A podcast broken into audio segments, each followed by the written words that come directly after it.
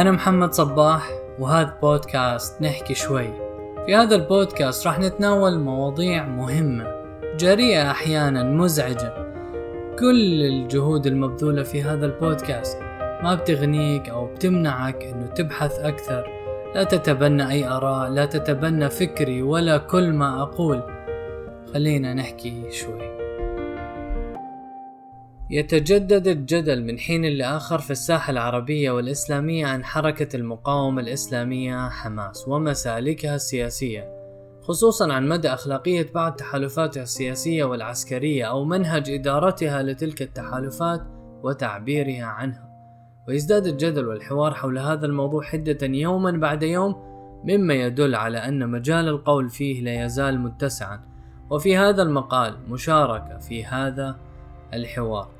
هذا المقال للأستاذ محمد الشنقيطي. أنقله لكم لنقرب الأفكار والآراء بدون تحيز. من منظور علم الأخلاق السياسية ومفهوم الذكاء السياقي وأبدأ بإيضاح أولي حاصله أني لست مع المثاليين السذج الذين يجهلون كيمياء السياسة ويتجاهلون معادلات الزمان والمكان والإمكان ولا مع المنشغلين بأخطاء المظلوم عن خطايا الظالم. ولذلك فإني أتفهم علاقات حركة حماس بداعميها في ساعة العسرة وهي تعاني كما يعاني الشعب الفلسطيني كله من ظلم ذوي القربى وجور الأبعدين. والنقد الوارد في هذا المقال ينصب على نوع تلك العلاقات وحدود الضرورة فيها وحكمتها السياسية لا على العلاقات ذاتها من حيث المبدأ. خلينا نحكي شوي. لقد قسم الدكتور الشنقيطي المقال إلى بساط نظري وتنزيل واقعي. أما البساط النظري فهو إجمال لبعض الأسس النظرية التي جهد في إيصالها لطلابه خلال عقد من الزمان من تدريس مادتي الأخلاق السياسية ومادة الأخلاق في العلاقات الدولية. وهي أسس يحسن التذكير ببعضها في هذا السياق باعتبار حركة حماس حركة سياسية ذات مرجعية إسلامية. فمن هذه الأسس أن القانون الأخلاقي الإسلامي قانون عام لا ازدواجية فيه ولا مثنوية لكنه قانون مرن أيضا إذ هو مزيج من المثالية والواقعية فهو مثالي في مصدره الإلهي ورفضه لأي انتقائية في التطبيق وواقعي أيضا في اعترافه بتعقيد الواقع الحسي وتزاحم المبادئ فيه أحيانا. ومن هنا تضمن الشرع الإسلامي منهج الترجيح إذا ما تزاحمت المبادئ أو تضاربت المصالح. وسن اختيار الأهم فالأهم. وقبل ارتكاب أخف الضررين والإغضاء عن خير الشرين ولم يقف مكتوف الأيدي تشبتا بمثالية حالمة منبتة أو منبتة عن عالم الوقائع الصلبة التي لا ترحم. كما أن فلسفة الأخلاق الإسلامية فلسفة تركيبية ذات أبعاد متعددة وفق ما بينه عدد من فلاسفة الأخلاق المسلمين المعاصرين ومنهم الشيخ محمد عبد الله دراز والدكتور إسماعيل الفاروقي. فهي مبدئية في عمومها وأطرادها من دون أن تقع في الشكلانية التي وقع فيها منظرو الأخلاق المبدئية الفيلسوف الألماني إيمانويل كانت وهي مصلحية في غاياتها ومقاصدها من دون أن تقع في الانتهازية والنفعية المحضة التي انتهى إليها الفيلسوف الإنجليزي جيريمي بنتون وهي توجب الوفاء بالعقود من دون أن تجعل التقاعد في التعاقد في ذاته معيارا للخير والشر كما فعل الفيلسوف الكندي ديفيد غوثيه صاحب كتاب الأخلاق بالتوافق وهي إنسانية.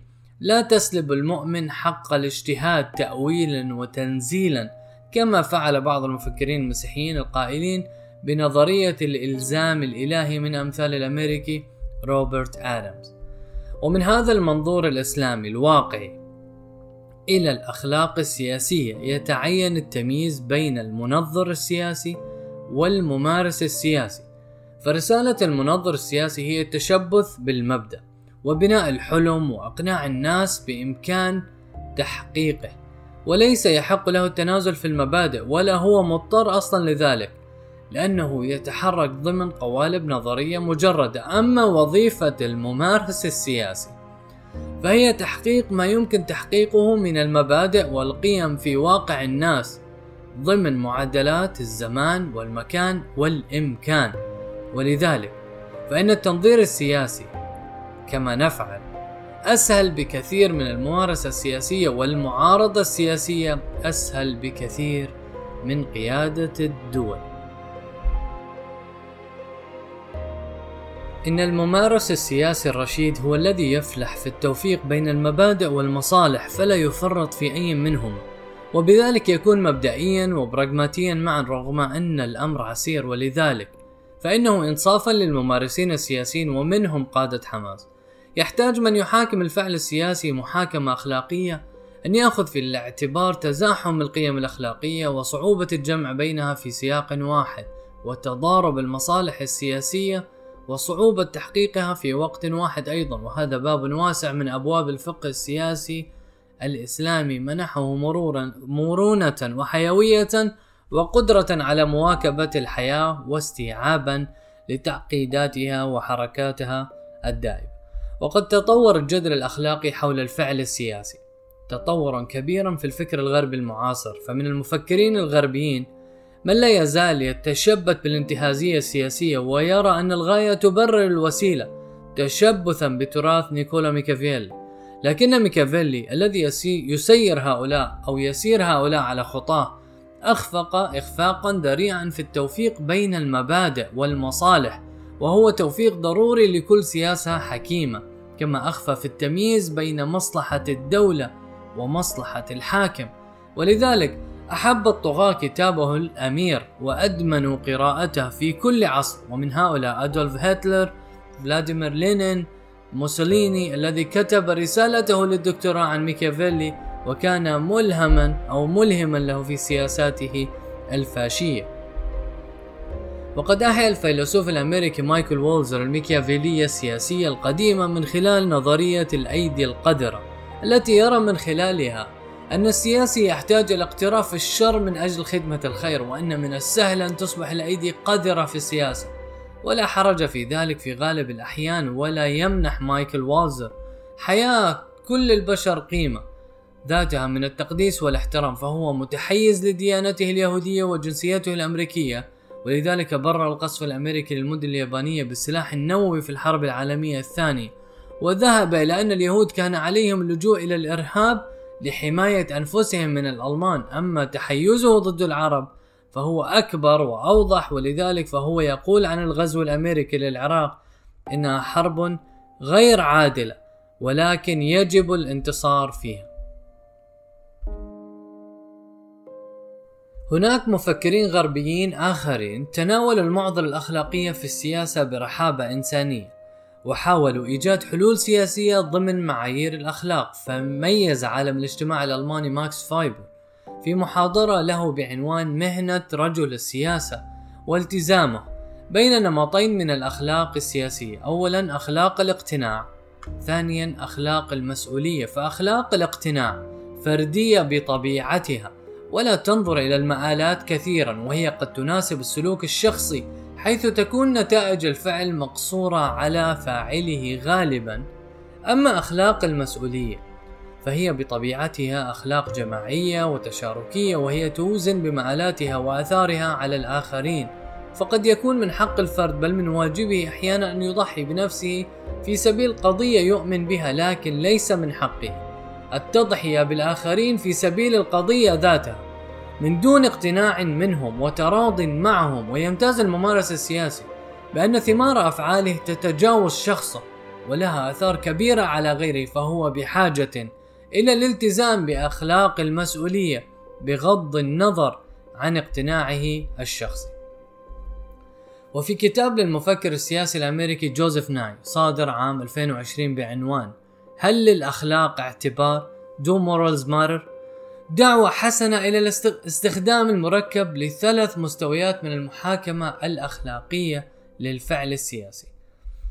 أولا النيات حيث يجب النظر في دوافع القرار السياسي وغاياته. هل هي منفعة أنانية أم مصلحة عامة؟ أم مزيج من هذا وتلك كما هو الحال غالبا؟ فإذا كانت النيات سيئة ابتداء انتفت صفة الأخلاقية عن الفعل السياسي بغض النظر عن ثماره. رقم اثنين الوسائل. هل هي شرعية؟ فلا تكفي سلامة المقاصد ولا نبل الغايات المبتغاة. إذا كانت الوسائل غير شرعية وهنا يرفض جوزيف ناين ضمنا على الأقل الميكافيلية. الكلاسيكية وامتداداتها المعاصرة مثل نظرية الأيدي القذرة التي قال بها مايكل وولزر. رقم ثلاث المآلات. إذا تحدثنا عن النيات عن الوسائل وأخيرا المآلات. فهل سيؤدي القرار السياسي إلى النتائج المرجوة أم أنه سعي أعمى لا يراعي العواقب ولا ينظر في المآلات وقد تكون نتائجه عكسية لما يلابسه من سوء التقدير والتدبير رغم شرعيته المبدئية ورغم ما قد يصاحبه من مقاصد نبيلة ونيات حسنة. ومما يعين الممارس السياسي على تحقيق العمل السياسي الأخلاقي تسلحه بما دعاه جوزيف ناي الذكاء السياقي contextual intelligence وهو يقصد بهذا المصطلح القدرة على أخذ كل العوامل المؤثرة في القرار بعين الاعتبار وعدم إغفال أي أثر من الآثار التي قد تنتج عن القرار. وهنا تأتي أهمية الخبرة المتراكمة. والحساسية الاجتماعية والتشاور الواسع والبعد عن الارتجال والاستعانة بأهل الدراية قبل اتخاذ أي قرار سياسي ذي بال. وبناء على هذا البساط النظري نتساءل الآن هل نجحت قيادة حماس في الالتزام بالقيم السياسية الإسلامية في تحالفاتها مع إيران وامتداداتها العربية؟ وهل اتسم قادتها بالذكاء السياقي وهم ينسجون تحالفاتهم ويديرونها سياسيا وإعلاميا؟ للجواب عن هذا السؤال يجب أن نأخذ في الاعتبار الظروف التي تتعامل معها حركات التحرر في العالم عامة فحركات التحرر تعاني غالبا من اختلال موازين القوة لصالح أعدائها المحتلين وتبحث عن صدوع صدوع في المنظومة الدولية لتجد متنفسا لكربها وكرب شعوبها كما يتعين على حركات التحرر غالبا التركيز على قضيتها الخاصة. وعدم حمل الهم أو عدم حمل الهم العام للأمة تضييقا لجبهة الأعداء وحفاظا على شيء من حرية المناورة التي تتيحها هذه التناقضات بين الأطراف الإقليمية والدولية المتصارمة وتحتاج جميع حركات التحرر إلى مظلة استراتيجية خارجية لجهادها التحرري.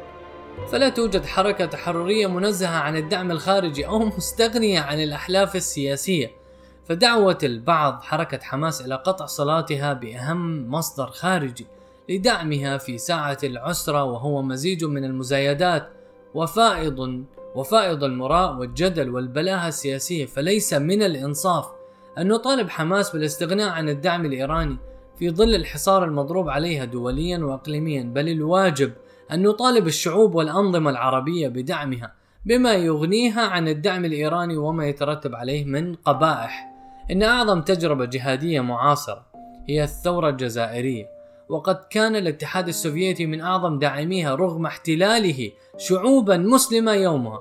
وما كان في وسع المجاهدين الجزائريين رفض الدعم السوفيتي نصرة لتلك الشعوب المسلمة التي تعيش تحت نير نير الاحتلال الشيوعي الملحد. فلم يكن المجاهدون الجزائريون يومها مسؤولين عن طغيان السوفييت وليس مجاهدو حماس اليوم مسؤولين عن فظائع إيران وامتداداتها الطائفية. لكن بشرط أن تبتعد الحركة عن التشريع الصريح أو الضمني لتلك الفظائع وأن تجتهد في الحفاظ على نصاعة جهادها. من التلطخ بتلك القبائح.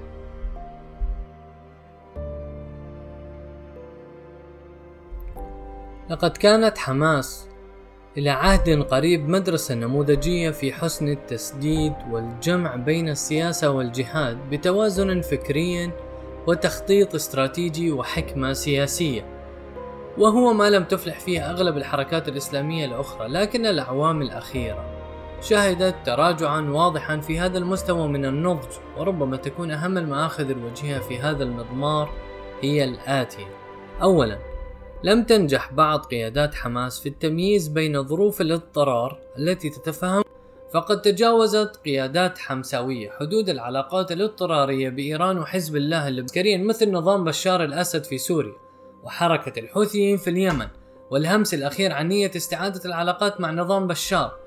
والإيحاءات الإعلامية الإيجابية تجاه الحوثيين يدلان على اختلال في الأولويات الشرعية والسياسية. ثانيا، يبدو الخطاب السياسي والإعلامي الصادر عن حركة حماس في الأعوام الأخيرة غير منضبط أحيانا وغير مصوغ بمستوى الإحكام اللازم فقد كثرت فيه العاطفية المفرطة والفلاتات اللفظية والمبالغات الخطابية وهذا أمر يؤسف له من حركة تدرك التنوع والتناقض الكبير بين المتلقين لخطابها من دول وجماعات وشعوب بينها خلافات عميقة تصل إلى الخوض في الدماء وزاد من سوء هذا الوضع. أن بعض من لهم أياد بيضاء على حركة حماس لهم أياد سوداء على شعوب شقيقة من أقرب الناس رحما بالشعب الفلسطيني.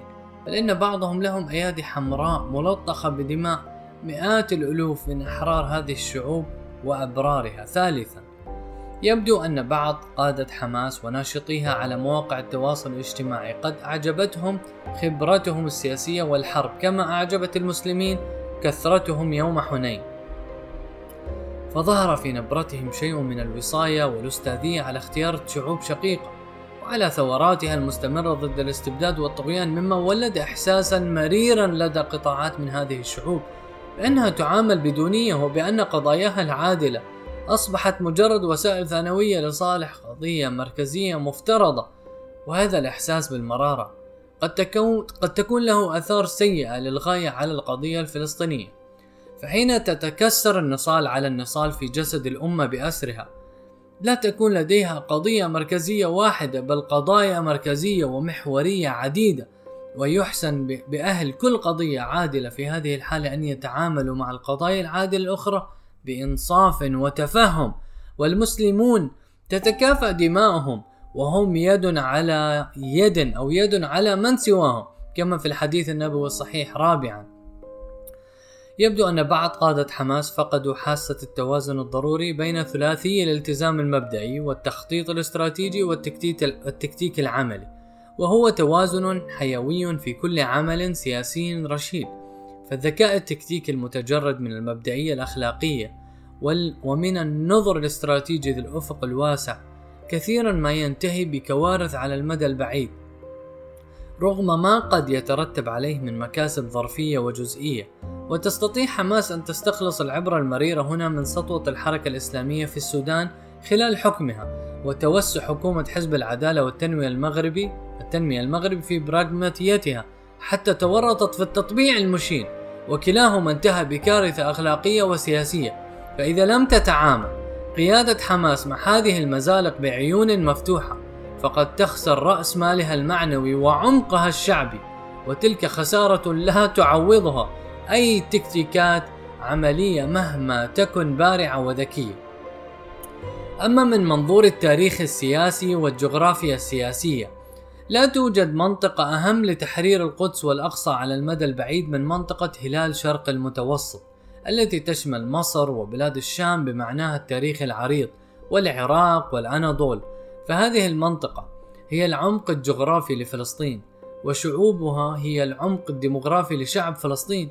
ولم يختلف هذا العمق في أثناء الاحتلال الصهيوني المعاصر عن العمق الديمغرافي الذي كان في أثناء الاحتلال الصليبي القديم. فقد تشكلت جبهات التحرير ضد الصليبيين في الماضي من خمس جبهات وهي جبهة الاستنزاف في الأناضول جبهة الإمداد في الموصل وجبهة المواجهة في حلب وجبهة الحسم في دمشق وجبهة التصفية في القاهرة. ومن هذه الجبهات تجمعت جيوش صلاح الدين الأيوبي فجاءت من 13 مدينة منها بالتعريف الوطني الحديث ثلاث مدن تركية ديار بكر عنتاب وأورفا وأربع مدن سورية حلب حما دمشق حمص ومدينتان عراقيتان إربيل والموصل ومدينتان مصريتان القاهرة والسويس وأيضا اثنتين أردنيتان الكرك وعمان. وتقع كل هذه المدن اليوم ضمن هلال الشرق المتوسط فهذا الهلال بجغرافيته وديمغرافيته هو البيئة الاستراتيجية الحاضنة لفلسطين وأهلها وهي البيئة الفاعلة فيما يحدث في القدس المنفعلة به أكثر من غيرها في الماضي والحاضر والمستقبل وإذا كان البعض منا لا يدرك ذلك فإن الصهاينة يدركون وتكفي مراجعة كتب المؤرخين الإسرائيليين المتخصصين في تاريخ الحروب الصليبية لفهم ذلك. ومن هؤلاء المؤرخين يوشع براور وبنيامين كدار وروني ألان بلو إن القدس هي شغاف القلب من العالم العربي والإسلامي وهي تقع عند تلاقي القارات والبحار والمضائق في هلال شرق المتوسط. وتحرير القدس مرتبط ارتباطا عضويا بحالة التحرر والبناء في هذه المنطقة كما كان الحال دائما. فلا تحرير للقدس من دون تحرير الشعوب المحيطة بها في هلال شرق المتوسط. ولا تحرر ولا تحرر لهذه الشعوب من دون تحرير القدس. فالعلاقة بين الاثنين علاقة جدلية. هكذا يقول منطق التاريخ والجغرافيا. أما التلاقي بين حماس وإيران اليوم فهو تلاق عابر. لا يعبر عن العمق الجغرافي والاستراتيجي الحقيقي لفلسطين على المدى البعيد مهما تكن ثماره العاجله شعارات الوحدة والأخوة الإسلامية التي ترفعها إيران فقد اختبرناها أو اختبرتها جماهير الأمة الإسلامية وخبرتها على مدى أربعة عقود. فأصبحت هذه الشعارات الجوفاء تذكرنا بقول الشاعر التركي الراحل سزاي قراكوج لا يكفي أن تقول لي نحن إخوة بل يجب أن تبين لي هل أنت هابيل أم قابيل.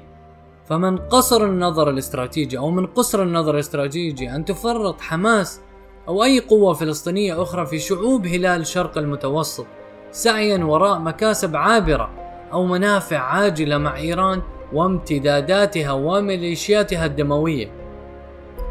وأن تآكل رصيد حزب الله اللبناني في قلوب الأمة كلها باستثناء جيوب طائفية مضمونة وانهيار صورة حسن نصر الله من بطل في كل أرجاء العالم العربي والإسلامي إلى أمير حرب طائفي محلي يجب أن يكون درسا للأحبة في حماس ليضبطوا خطابهم ويحكموا دبلوماسيتهم ويتجنبوا الشطحات الإعلامية والسياسية مع احتفاظهم مع احتفاظهم بمنهجهم العملي وتعاونهم مع الجميع في رسالتهم المقدسة نحو تحرير القدس والأقصى وهي رسالة الجميع ومسؤوليتهم. ويستلزم هذا الأمر الكثير من الحكمة والبصيرة والاقتصار على حدود الضرورة ومراعاة الشعوب الشقيقة التي ذبحتها إيران وامتداداتها على طول خارطة المشرق العربي. أتمنى أن يفهم بعض قادة حماس المتحمسين حدود البراغماتية السياسية. ولا يضيعوا عمق العمق الاستراتيجي في لقاء عابر مع إيران وامتداداتها على قارعة الطريق في لحظة تاريخية معتمة. سلام.